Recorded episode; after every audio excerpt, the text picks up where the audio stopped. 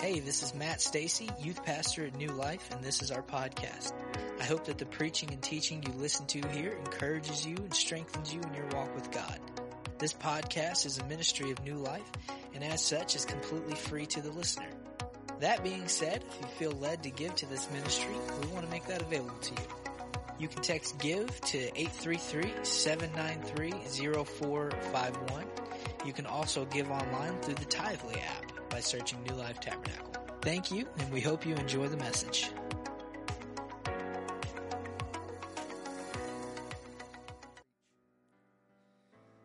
Hebrews chapter 12. We're going to read verses 1 again and verse 2. We're going to see what the Lord will do in this place today.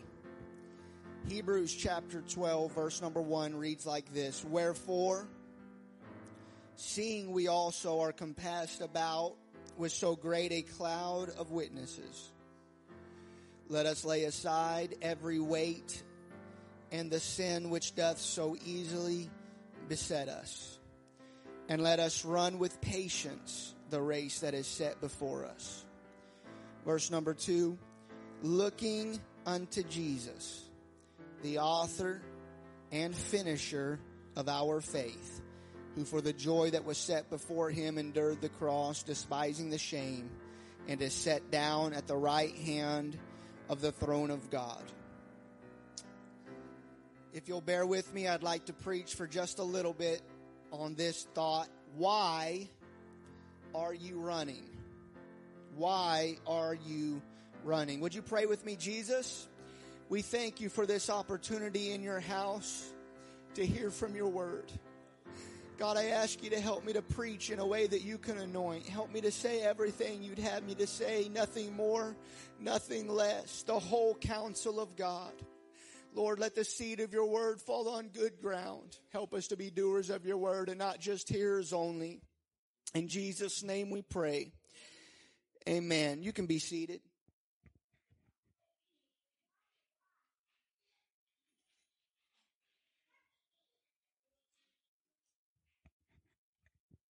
Amen.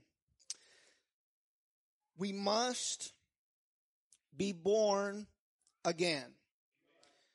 That's apostolic. We taught a few weeks ago, Paul in Corinthians kind of went back to the basics. He went back to the basics in First Corinthians and he started talking about the gospel, the good news. What is the good news? The good news is the death, the burial, and the resurrection of Jesus Christ our Lord. How does the good news apply to us today? The good news today is that we can repent, be baptized in Jesus name, be filled with the Holy Ghost. We have an opportunity today to be born again. And I'd like to just say right at the, right at the outset, if you've not been born again, I don't know what you're waiting for. There's nothing in the world that is greater than being born again of water and of spirit. Amen. But too many times we look at that being born again and we think that is the culmination. That's the end goal. That's what we're shooting for. And we feel like that after we've been born again, we've reached it. We've reached our point. But can I say that being born again is not the end, that is merely the beginning of your walk with God. In fact, I will just have enough courage to say it while we're allowed to say it online that you are not walking with God yet until you have been born again of water and of spirit. Your walk with God starts whenever you've been baptized in Jesus' name and filled with the Holy Ghost, evidenced by speaking with other tongues. But that is just the beginning of your walk with God. That is not the end of your walk with God. The writer of Hebrews likens this journey that we are on today to that of a race. A race running. No Christian is exempt from this race. You say, I'm not a runner. If you're living for God, yes, you are. You're a part of the race. We are all on a race today trying to get the end result, and that is a, an eternity spent with Almighty God, with Jesus. The writer here gives us a guide, if you will, for successfully running this race that is set before us. Every Christian is brought to this point after being born again where we're set on the road. The race begins. And the question is, how are we going to run the race? Will we run it well? Will we run it at all? Will we stop before the finish line? The apostle gives us, as I said, a few, a guideline, if you will, a, a few guiding instructions on how to successfully run the race that is set before us. And I'm going to tackle a few of these today. First, the apostle says, and it seems so obvious, but sometimes the obvious truths are the greatest truths the first thing he says that you've got to do if you're going to run the race that is set before you, if you're going to run well the race of a Christian, you've got to first lay aside every weight and sin. Saying it like this, make it more understandable. You've got to lighten your load. Amen. In 1845, there was an ill-fated expedition led by a man by the name of Franklin. He sailed from England to find a passage across the Arctic Ocean. That was a, that's a, that's a, that's a nice thing to want to accomplish. That's a good goal to try to tackle. Proud of him for trying. But it's interesting when you look into what happened, the failure there, you can trace it back to this thing right here. Here we go.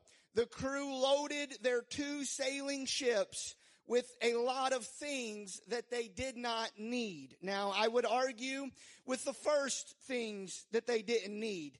They brought with them, now remember the goal. The goal is to find a passageway to the Arctic. That's their only goal, Brother Chad. They're trying to find a way from point A to point B. That's it. These gentlemen brought with them 1200 volumes of books. 1200 books for this journey to find a passageway.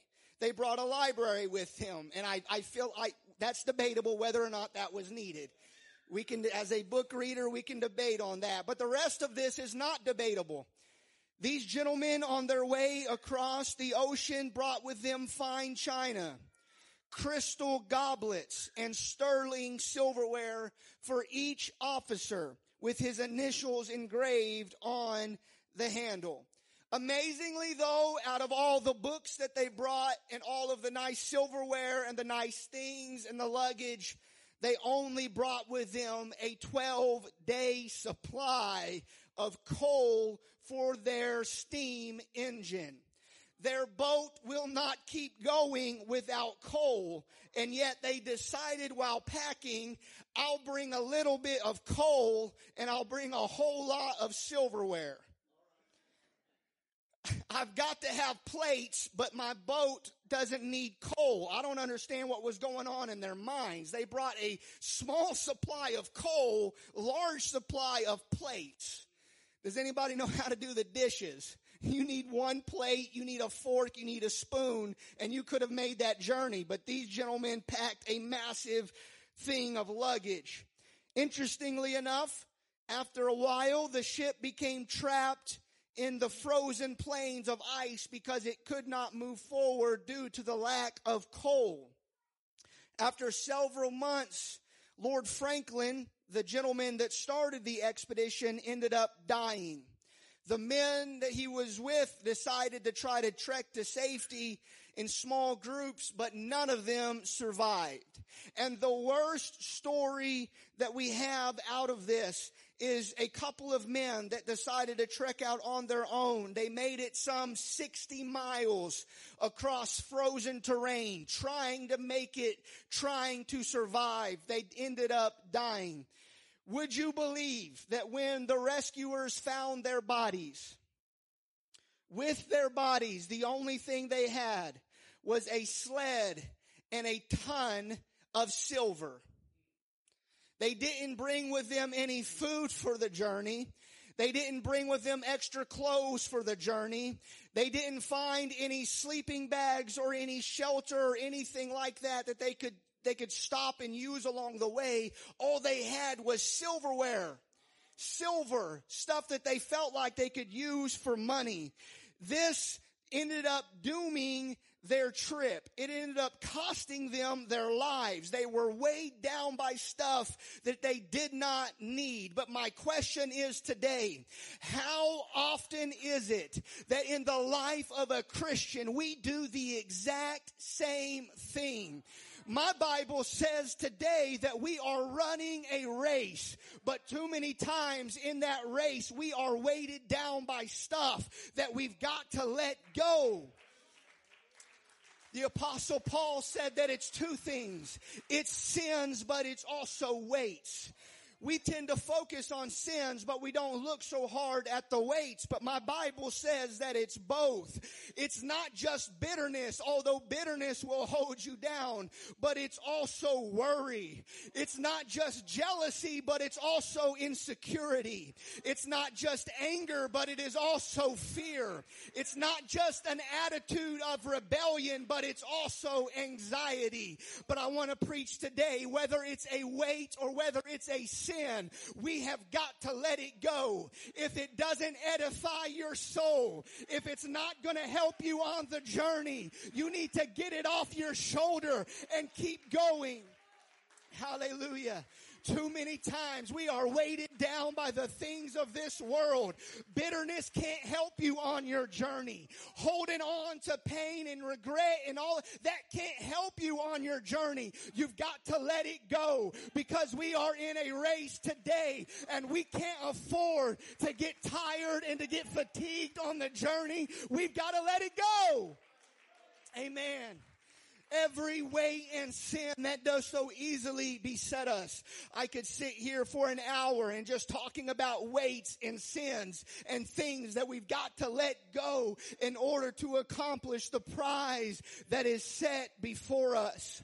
But I'm just going to leave it to you today. You think in your mind, even while I'm preaching right now, I believe the Spirit can put it in your mind. Things that are slowing you down on your journey. Situations that are stopping you up in this race for the prize. I want you to know that if it will cost you your soul, that's a price you ought not be willing to pay. Let it go if it doesn't edify your soul, if it doesn't help your family be saved, let it go. It's not worthy. I'm getting rid of it today. Hallelujah. Somebody hurt me. So and so did this to me. I don't care. That's a weight. I'm getting it off of me. I've got a journey I've got to run. Heaven, I want to make heaven my home. It doesn't matter who's trying to get in my way, who's trying to cause me to stumble. I'm lightening my load today. I'm getting it off of me. Hallelujah. Too many times we run into sin and we stumble. And I want to just say, I know that we are all human in this place. We do stumble. Sometimes we do fall. But what the mistake happens, what the greatest mistake happens is after that sin, you know what we do? Like a brick, we put it inside of a backpack and we decide, okay, for the rest of this journey, I messed up, so I'm going to go ahead and carry this sin, this load around with me. I'm going to let guilt and condemnation ruin my soul. You ought not do that today. I don't know where you've messed up. I don't know where you've fallen down, but I know it is not the will of God for you to continue down that road. My Bible says that everything that I repent of is under the blood. It's not my job to carry it with me. It's not my job to hold on to it or to hold on to somebody else's weight in sin. It's my job to let it go. Come on, somebody. We are on a race today. We are trying to make heaven our home, and we don't have time to let weights and sins hold us back. Come on, somebody.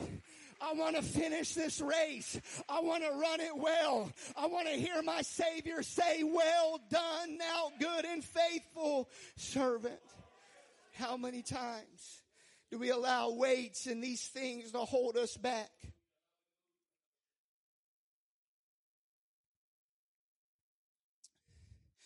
Talking about weights. There's another form of weight that we don't talk about as much. In fact, it's rarely ever addressed. There's a story of Alexander the Great and his army as they're marching from victory to victory to victory. He's known as the man who conquered half the known world by the age of 25. He was a successful man. But somewhere along the journey, Brother Jeff, he eventually got to a point where he realized, Brother Kendall, that the fight was getting harder and harder.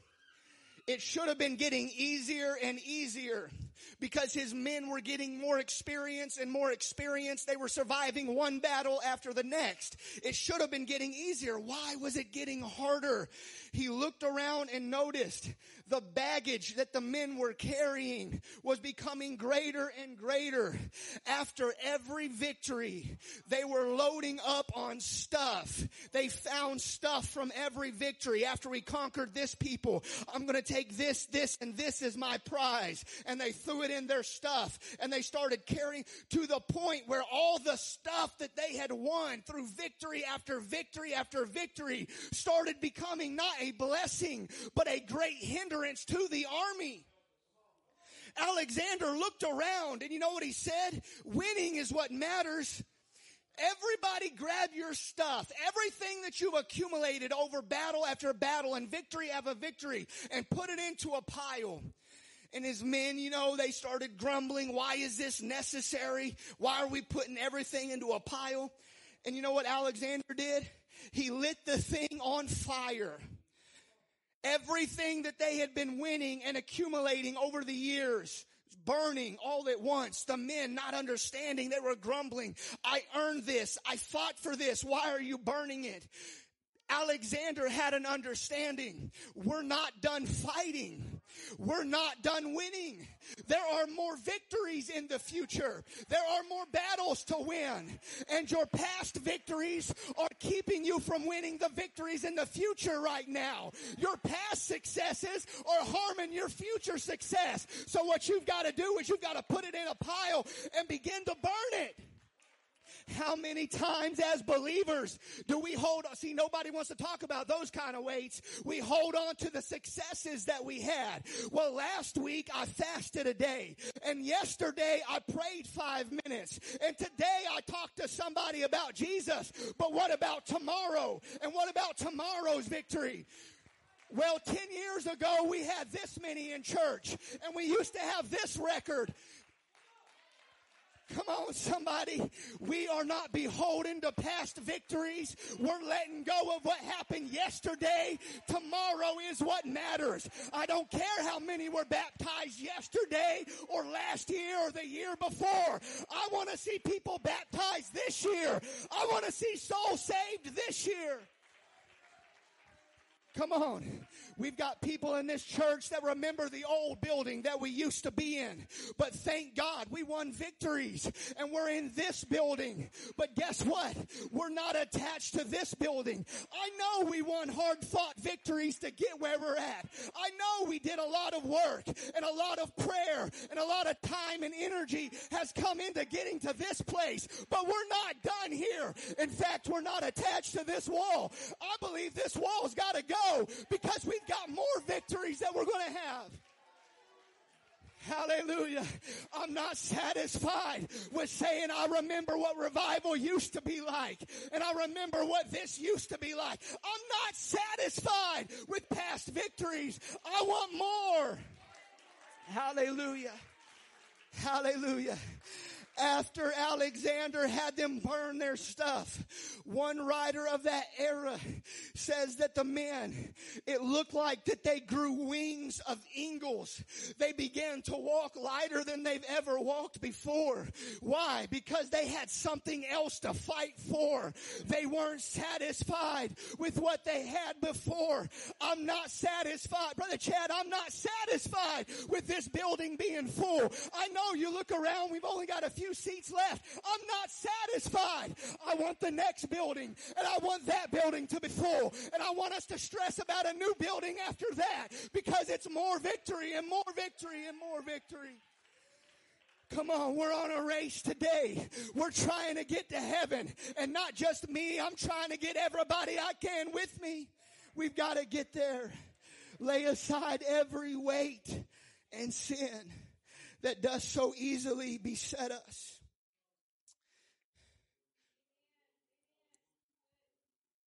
The next thing the apostle Paul tells us is that we have to have patience. He says, run with patience the race that is set before us. What does that word mean? Patience. It's hypomone in the original language. What does that mean? That means steadfastness, constancy, endurance. He says that if you're going to run this race that you've been put on, you've been born again, that's good, but now you're on a race.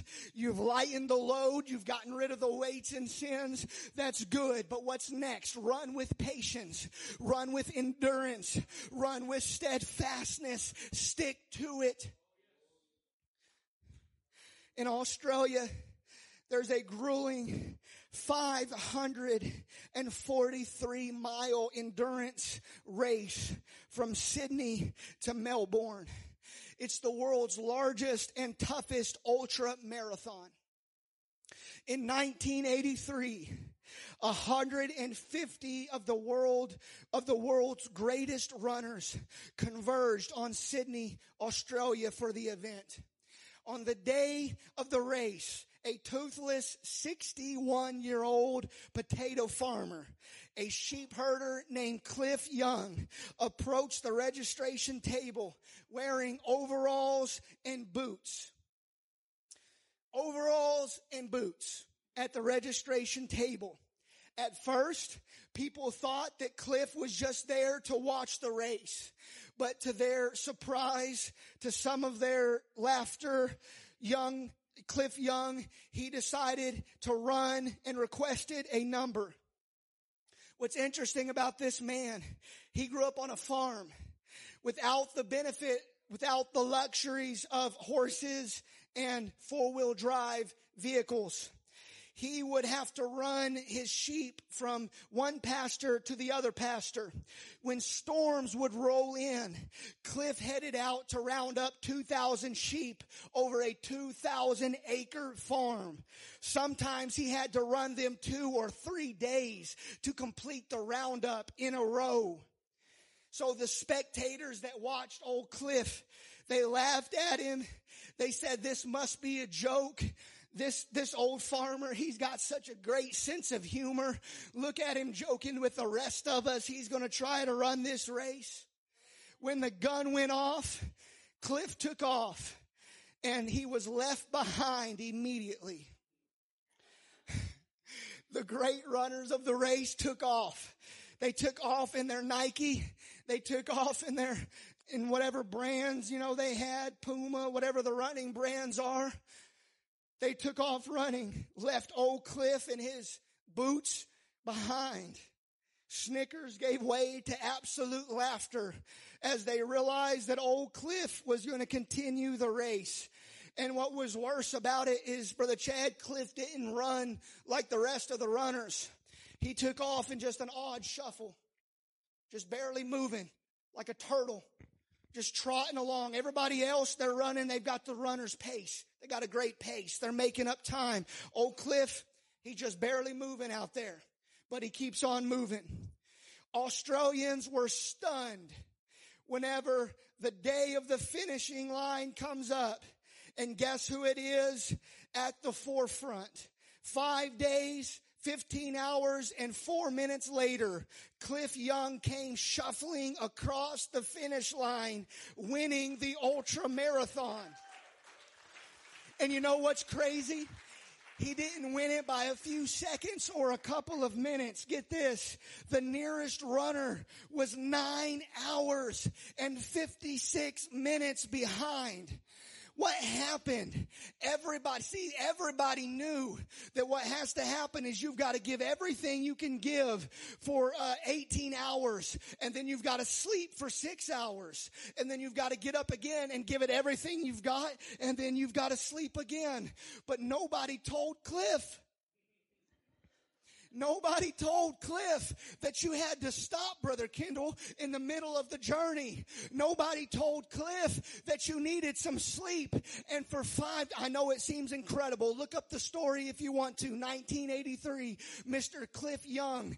All through the night, he just kept going with his shuffle slow as can be. But while everybody else was sleeping, you know what he was doing? He was finishing the race. He didn't know that you needed to stop. He didn't know that you had to have rest. All he knew was I'm in a race and I'm here to finish. And so Old Cliff just minute by minute, mile by mile. He just kept going. That's what we've got to do as Christians. We've got to just decide I'm in a race and it doesn't matter how fast I go. The only thing that matters is I'm going to finish well. I'm going to finish well. I'm going to keep going. I'm going to keep going. Hallelujah. We've got to have endurance. No matter what the struggle, no matter what the trial, I'm just going to keep going. See, too many think this race that we're in, living for God, is a hundred yard sprint. No, it's not. In fact, the people that start out the fastest are usually the ones that fall, but it's those that get a hold of it for themselves deep down on the inside and just decide, I may be coming along slow, but I'm going to come along sure and steady. Hallelujah. Come on. We're in this to win this. The question is then, we've got endurance. We've laid aside every weight and sin. Where are we looking? The writer says, looking unto Jesus.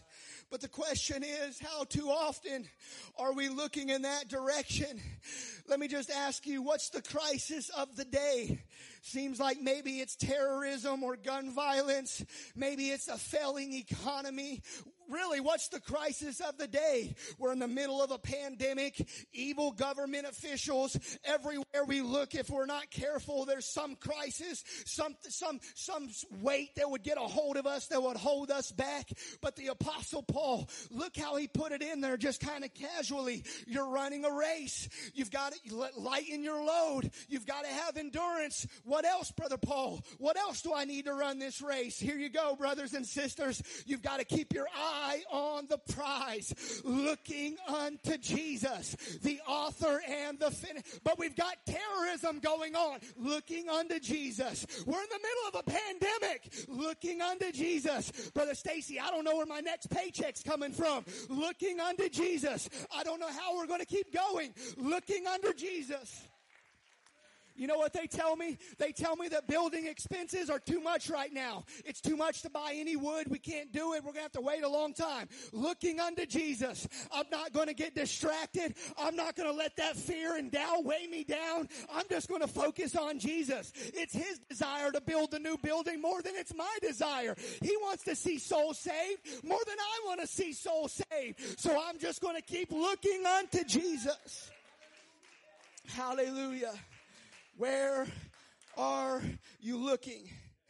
Corrie ten Boom was a survivor of a Nazi extermination camp.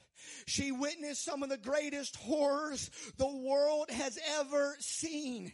And she ended up surviving it. She survived it with a great attitude and still believing in Jesus. How did she do it?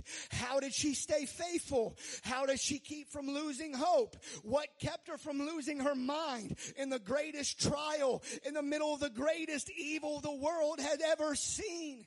You know what she said? She said, if you look at the world, you'll be distressed. If you look within, you'll be depressed. But if you look at Christ, you'll be at rest. Come on, somebody. How did she survive? She was looking at Jesus. She was staying focused. I, come on. I know some of you are tired. Some of you are weary in your spirit. You don't know how you're going to keep going tomorrow. I just want to come with a reminder. Get your eyes off people. Get your eyes off things and get them back on Jesus. Looking unto Jesus. Hallelujah. Hallelujah.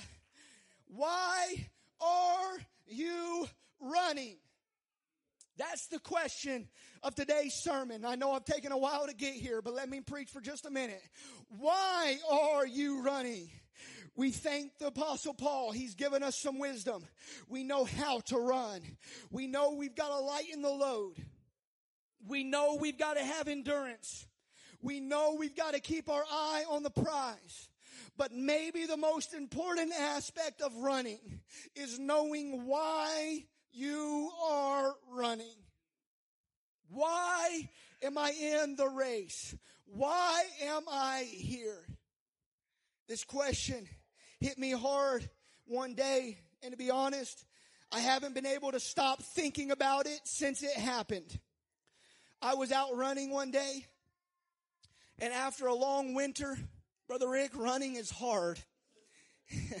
I've got a lot of extra pounds that I've got to get off in order to, I was, I was running a certain amount of miles by the end of last year. Now you go out there, you think muscle memory, a lie. A lie. So I'm out there and I decided to go on my usual six mile instead of taking it slow. I, I was gonna, I'm gonna do exactly where I finished off last year. Halfway through, I'm dying. I can't breathe. Heart's pounding, head's hurting, feet's hurting. I've got to just continue going. I'm half, you know what the problem is? I've said this before with running around Purcell Lake. Once you're halfway around, there's no turning back. You go back, it's the same distance. You're stuck. So I'm out here and all of a sudden, while I'm running, I'm hurting, I'm in pain. Good old gentleman. This only happens in Oklahoma people will just stop and just try to help you out. Every, I can, every time I run at my papa's house, especially in the summer, some good soul decides to stop and ask me if I need some help. Thank God for Oklahomans. Amen. People ask me what makes Oklahoma great. I try to tell them it's the people. They don't believe me. Well, wait until you're in a crisis in Oklahoma and see when Oklahomans step up. So I'm out here struggling and this, bless his heart, this old man, he pulls up and he's hollering at me. I don't know he's hollering at me because I've got earphones in. I'm distracted. I'm not, I'm focused, folks. I'm trying to, I've got things to do. And I noticed that this guy is, I don't have a weapon on me. And This guy's like tagging me. He's like real slow right behind me in a truck. And I'm thinking, what in the world? So I stop and pull out my ear, earphones and he looks at me and he's got this, he's, you can tell he's got sympathy in his heart, sympathy in his eyes. And he goes, man, are you running because you want to? And I'm sitting there and I'm having to think about it. I'm like, listen, I really want to get in that truck. This gentleman's going to give me a way out. I have found it. But I had to look deep inside myself and think about why I'm out here. I've got goals I want to accomplish. I know I'm hurting right now. So I looked back at him and I said, sir, I may not be doing it because I want to right now, but I need to be out here. So really I do want to and I thank you for it. And I kid you not, Immediately, that look of sympathy turned into a look of derision. He looked at me like I was crazy. Like, okay, you're running because you want to. I'll see you later then. And he took off. And that, that question though, it haunted me from then on. Cause I never thought about it. Am I running because I want to?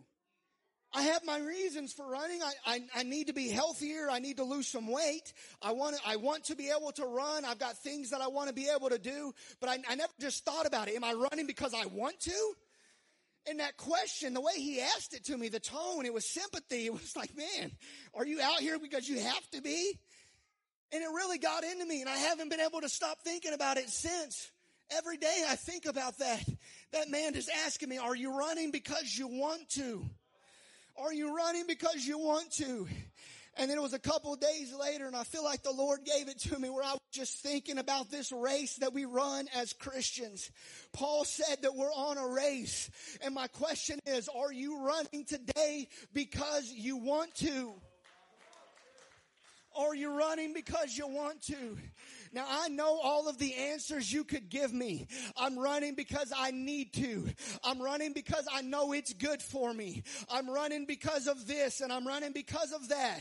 I'm running because of so and so. I love so and so so much and they love Jesus. So I'm running because they're running. That's not what I'm asking you. I'm asking if you're running because you want to. I've got news for you. Please don't take this the wrong way. But if you're running this race, this Christian race for any other reason than you want to be here and you want to live for God and you want to run this race. If you're running for any other reason in the world, you're going to end up quitting when it counts. The only way that you're going to have endurance, the only way that you're going to be able to stay in the race is you've got to run because you want to. You can't run because mom and dad are running. You can't run because you've got a friend that's running. I can't even run because my pastor's running. I've got to run because I want to. I've been convinced. I've been convicted and I've been convinced. I'm in this because I want to be here. And you know what happens whenever you get in this race because you want to be here? Brother Chad, whenever you get in a race because you want to be in the race, nobody can pull you out of that race. I can't tell you how many times I've heard somebody say, well, I was going to church, but I stopped going to church because so and so did this or so and so did that or that happened or this happened. Come on. I'm not in this for so and so. I'm not in this because they're being nice to me or because people treat me right. I'm in this because I'm in love with Jesus. I know he's been better to me than I deserve. I'm running this race because I want to. So I'm asking you today, under the unction of the Holy Ghost, why are you running? Why are you in this race? If you haven't gotten it settled deep inside of your soul, today is the day to figure it out. I'm running because I want to. Hallelujah. I'm not going to get to heaven and see Jesus and be like, well, you know, I'm here, Jesus, because so and so's here and I don't want to spend eternity without them. No! When you find Jesus, when you're standing before Him, you've got to have it deep inside of you. I'm not here because I know pastors in heaven. I'm not at these gates because I know Brother Jeff's waiting on the inside. I'm at these gates because I want to be with Jesus. Hallelujah. Why are you running? And you know what's going to happen? As soon as you decide, see the world will come up to you and they'll hit you with that question. Why are you running this race? And if you don't, if you have any other answer than I'm running because I want to, the world can talk you out of running real quick if I hadn't just decided in my heart that I needed to be out there running. That truck, he had the air conditioner on. It looked nice. I was ready to roll. But something inside of me said, I've got to keep going. And we've got to have that as Christians. Amen. But as soon as I said, yes, sir, I'm running because I want to, that look of sympathy turned to a look of derision. Because when the world realizes you're not running because you feel manipulated, you're not running because somebody talked you into it, somebody confused you into believing the truth, but you're actually living this way because you believe it to the core of your being. You're living this way because you just love Jesus. When the world finds out about that, mm, listen to Peter. First Peter verses 4 and 3 and 4. For the time past of our life may suffice us to have wrought the will of the Gentiles. So he's saying in our past we did these things. We walked in lasciviousness. We walked in lust, in excess of wine, in revelries, in banquetings, and abominable idolatries. That was in our past. But look at this. Look at verse 4. 1 Peter 4 and 4. Wherein the world, they think it strange that ye run not with them to the same excess of riot, speaking evil of you. The world when they realize you're not in this because because somebody's making you be in this. You're not running with them because you're you're in this because you want to be in this. They start there's something that just stirs inside of the spirit of the world. I'm not just talking about people now. I'm preaching against the spirit of the world the spirit that's in the world. That spirit gets stirred up when a believer just decides i'm in this because i want to be in this. And the apostle peter he got up there and he says, you know what happens when you decide that? People start becoming against you. They start pushing against you. They start speaking evil of you. And if you don't have it made up in your mind, if you don't have the issue settled in your heart that you're going to live for God, you can be talked out of this thing. But I'm not here to be talked out of this thing. I've already been talked into this thing by the word of God. I'm in it because I want to be in it. Hallelujah. Hallelujah. Lastly, you've got to have a never quit spirit. We've got to make up in our minds. One more story for you. John Stephen Akhwari, marathon runner from Tanzania. He finished last place in the 1968 Olympics in Mexico City. Last place in the Olympics. Not only did he finish in last place, but no finisher ever finished quite this last. He finished real last. He was injured, you see, before he came to the stadium. He hobbled into the stadium, his leg bloodied and bandaged, and it was more than an hour after the rest of the runners completed the race. Only a few of the spectators were left in the stands when this gentleman finally crossed the finish line. When they asked him why he continued to run in spite of the pain, Akhwari said, and I love this so much, my country did not send me to Mexico City to start the race. My city my country did not send me to Mexico City to start the race. They sent me to Mexico City to finish the race.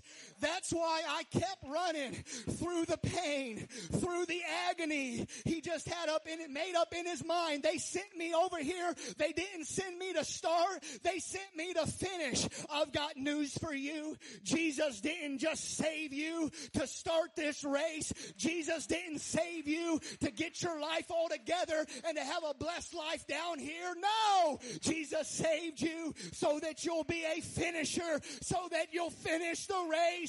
You've got to make it up in your mind. I'm not a quitter. I'm gonna finish. I'm gonna finish. Hallelujah.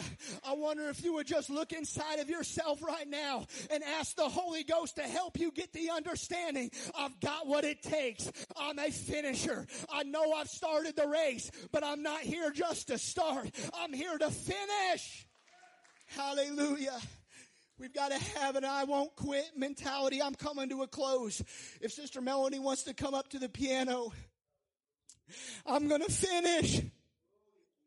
I'm going to finish. I'm going to finish. I'm going to finish. An old song that my mom used to sing to me while I was praying about this message came to my mind, came to my heart, and actually it's never left. It's always just there on store. See, maybe I've told the church before, I don't know, but mama used to sing me to sleep with a song. I love him too much It was the same song night after night after night. Mama thought she was just singing her son to bed, but what she was doing, it was she was singing awake my soul. She was awakening my soul to the need to finish, finish, finish. Let me just read to you the song. When I first heard of Jesus, his love and his grace, my heart was overwhelmed to think a king would take my place. I cried, Lord, I'll go with you every step of the way. That's all I can do. My debt to repay. I told him I loved him. It was easy to say, but harder to prove it when temptation came my way. What good or broken promises I count them but loss when I caught a glimpse of true love hanging on a rugged cross. Oh, the years have drawn us closer. My love for him has grown. Each step has brought me nearer to my eternal home. And I'm just too close. Here we go. Are you ready? I'm just too close to heaven to turn back now. His grace will be sufficient. I'm going to make it somehow. Hallelujah. The chorus says this, I love him too much to fail him now, too much to break my vow, for I promised the Lord that I would make it somehow, and now I love him too much to fail him now. She thought she was just singing her son asleep, but she was singing my soul awake to the need. I've got to make it. I've got to make it. I'm not going to quit. I'm going to finish. I'm in this for the long haul. I'm not in this for anybody else. I'm running because I want to be here. I'm going to be saved because I want to be here. I want to open these altars up right now. I wonder if that's your cry, if that's your heart's cry. Why are you running today? Why are you in this race? I hope you're in it because you want to be here. I hope you're running because you want to run.